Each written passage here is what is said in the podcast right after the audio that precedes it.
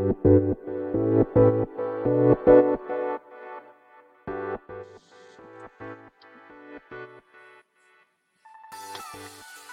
い。始まりました。本を読んでは独り言ラジオ。私、変な髪型をしたポンコツ薬剤師こと町田和俊でございます。はい。というわけでですね、今日も読んだんだか、読んでいないんだか、積んだんだか、積んでいないんだか、といった本たちの中からですね、一冊紹介して、ゆるーりと語っていきたいと思います。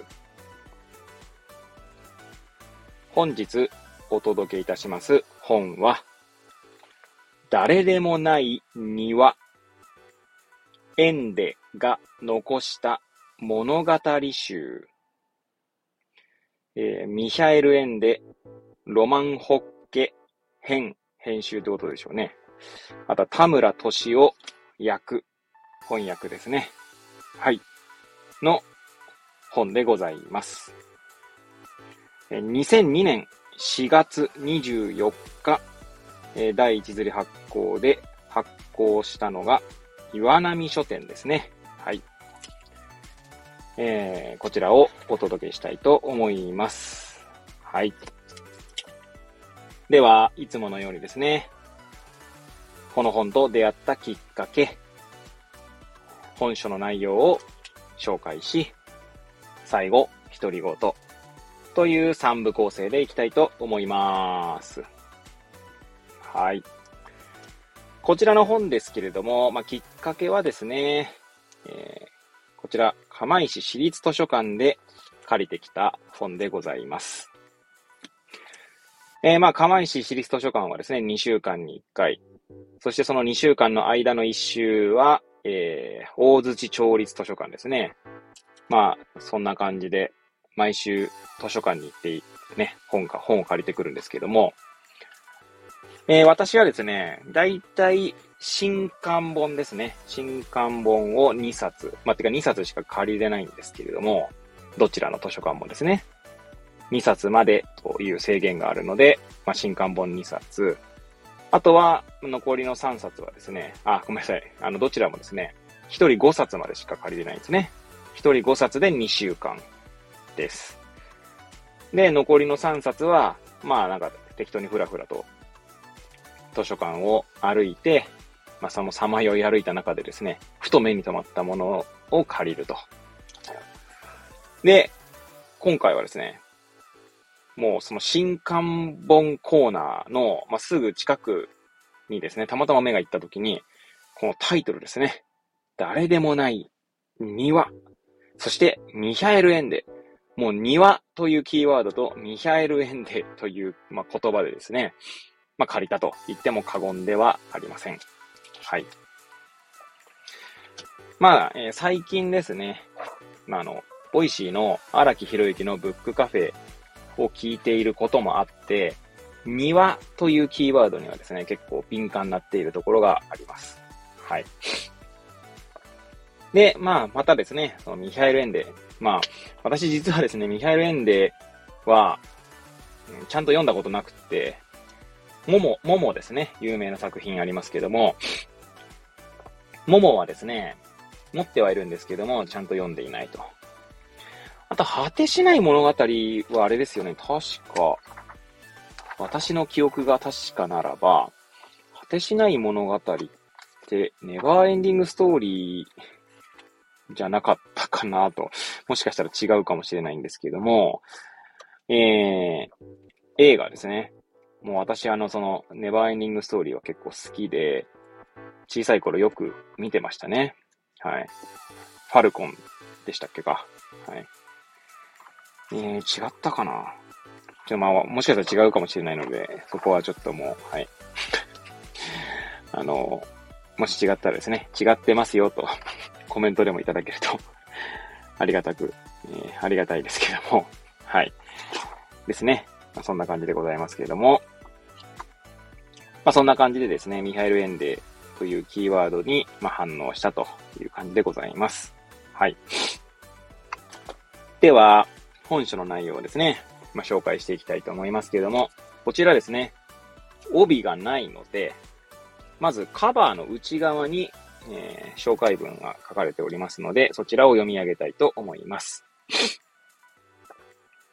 えー、ミヒャエル・エンデが亡くなった後、長年の担当編集者であり、友人でもあったロマン・ホッケが短編小説、戯曲、長編小説の断片、バレエの脚本、詩、なぞなぞ、手紙など広範囲の意向の中から厳選した40数編を収録した本。桃から果てしない物語への橋渡しが読み取れる表題作のほか、ボタン灯籠っていいと思いますけども、そこから影響を受けたと思われる戯曲、宿など、初めて出会う作品でいっぱいである。未完の作品も収められており、未完であるがゆえに、縁での創作過程を見ることができ、これがまた興味深い。エンデワールドの集大成とあります。えー、すいません、途中ですね。まあ、だから寒くなっていて、鼻、鼻水が少々出ておって、お聞き苦しいかもしれませんが、そこはご容赦ください。はい。で、目次ですね。目次はですね、これ多分、そういったその、なんだ、円での作品のタイトルがひたすら並んでいるという感じですね。ちなみに役者後書きがえー、始まるのは373ページですが、終わるのが379ページですね。はい。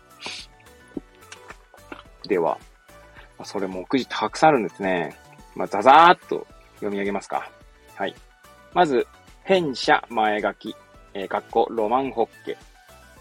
えそこから作品の多分タイトルだと思いますけども、ひたすら読み上げていきたいと思います。盗賊騎士ロドリゴ・ラウバリン、ラウバインと従者のチビ君、え長編小説のフラグメント、断片ですね。え次ですね。子供と読書。桃の挿絵ができるまで。ジジの桃参加。EC さんへ。失われた人。心のメロディー。インゲボルクのために。宿。もう一つの者たち。一角獣。神の実在。えー、隠れたもの。比喩。光を変える。アガテおばさん。ブッシェルが壁を駆け上がる。謎の書き物机。ライティングデスク。と、えー、なんだ。振り仮名が振ってあります。さあ、子供たち、馬鹿げたことをしようよ。子供のお話。マーラズーレの国。大魔術師ミラカンドラの子供のおもちゃ箱には何が入ってる？民話に伝わる4つの謎謎。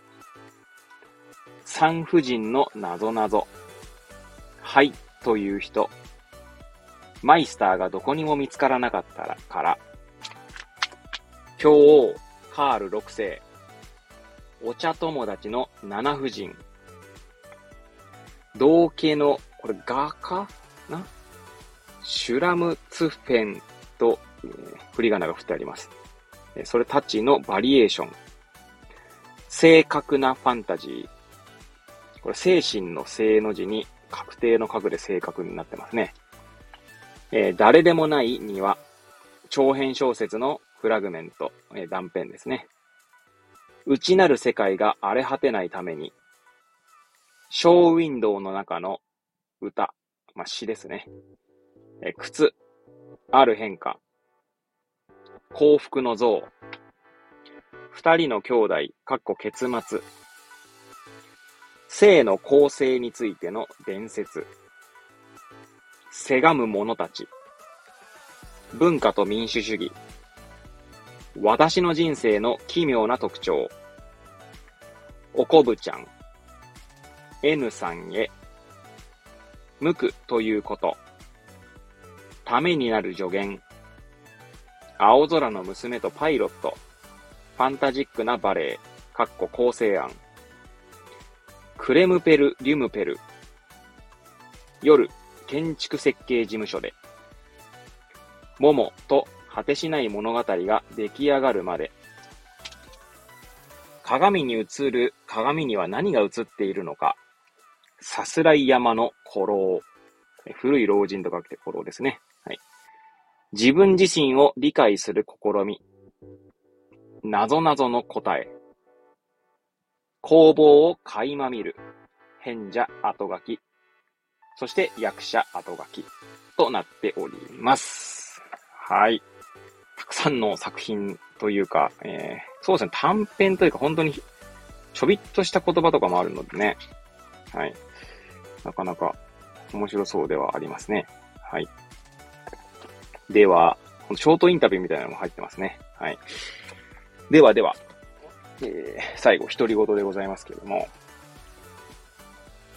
いやー、なかなか面白いですね。ちょっとこれ、ちなみに2600円プラスデーという定価なんですけども、なかなか面白そうな本ですね。ちょっと購入、てかなんか探してみようかな。多分もう2002年つってましたかね。さっきね、私ね。なので多分古本なんじゃないかなと思いますけど、なんか絶版になってそうな気がしますが、はい。まあそれはさておきですね。まあ先ほどですね、ちょまあこの作品とは全く関係ないんですけど、まあ、冒頭ですね。まあこのきっかけのところで、まあ、なんで庭というキーワードにですね、こう反応したかという話をですね、まあ、ボイシーの荒木博之のブックカフェという番組を取り上げながらお話ししましたけれども、まあ、あの、そのブックカフェではですね、まあ、庭というキーワードがどう語られていたかというと、えー、まあ、建築物と庭という対比で語られていたんですね。建築物っていうのは基本的には設計図があって、設計図通りに、ま、作られるものですよね。なのでそれは、ま、建てたい建物というものがあって、まあ、それに応じた設計図があって、で、それに応じた、ま、設計過程、あ、じゃあ、あの、なんだ、工、工程というんですか？建てるまでの過程がという形で、要は目的思考なんですよね。家を建てるという目的があって、そこから逆算して設計図とかがこうできてくるわけです。それと、えー、それとは違って、庭というのはですね、どう対比されるかというと、まあ、ある程度ですね、多分構想みたいのはあるかもしれませんが、まあ、庭にはですね、まあ、鳥さんとか来るかもしれないですよね。まあ、あるいは虫が来るかもしれませんね。そうするとですね、要は、まあ、鳥がもしかしたら何かの種を落としていくかもしれない。すると、えー、要は自分が知らなかったというか自分の想定外というんでしょうか自分の構想外のですね、植物が庭には、ま、入り込むわけですね。で、そういったものもですね、まあ、許容する余地が、まあ、あると。だ庭っていうのは、あまりその目的思考みたいなものの、なんだろうな、その、かなりこう、ガッチガチじゃなくて、ある程度の余白があるっていうことなんですよね。まあそういう対比で語られていて、まあブックカフェではですね、まあその目的思考って結構、まあ苦しみも生み出す要因になってるよね、みたいな話があってですね。ちょっと一言一句ですね、もう同じではないんですけど、あくまで私の理解としてはそういう話なんですが、目的があってですね、目的に向かって、まあ目標でもいいんですけど、頑張るっていうのは別にそれはそれで悪いことではないと思うんですけど、あまりにもですね、目的が強すぎる、強すぎたり、それに行く過程がですね、余白がないものになってしまうと、それはそれで苦しみとかにつながるんじゃないかという私は理解でいます。なので、目的思考とは別にですね、やはりこう遊びがあるなんかそういうものというんでしょうかね。まあ自分の主体性を持ってですね、まあ、取り組めるものがあると、まあ、生きづらさがある程度、かい、なんだ、えっ、ー、と、和らぐのかなと。まあ、そんな感じで私はその庭とか、まあ、建築物、建物ですね。まあ、そういったものとの対比を理解しています。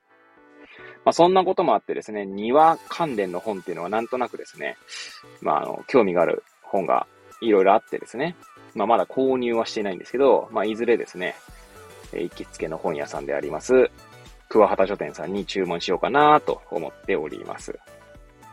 まあ、こちらの今回のですね、誰でもない庭はおそらく、ちょっとまあ見てみますけどね、絶版になってそうな気がするので、まあ、古本で探そうかなとは思いますけどもね。はい。まあ、そんな感じで、まあ、私がなぜ庭という言葉に反応したのかという話を、最後独り言で語らせていただきました。はい。皆さんは余白を持ってですね、ある程度遊びを持った生き方ができているでしょうか？まあ私もですね、できてますとかって言ってですね、声高に言えるかというとそうでもないんですけど、まあでもですね、こうやって音声配信したり、まあ最近ではですね、ノートを書いたりとかですね、まあ自分の時間をまあ、持てているので、まあ、それはそれで楽しい人生を送れているなとも思います。そんな感じでですね、まあ、今日のところはここら辺で終わりたいなと思います。本日は、誰でもないにはという本をお届けいたしました。えー、くだらない私の、えー、番組ではございますが、また遊びに来ていただけると嬉しゅうございます。先ほど紹介しましたけれどもね、えー、ノートの方も毎日今、え、更新しておりますので、えー、よかったらですね、リンクも貼っておきますので、遊びに来ていただけると嬉しゅうございます。というわけで、また次回お会いいたしましょう。ごきげんよう。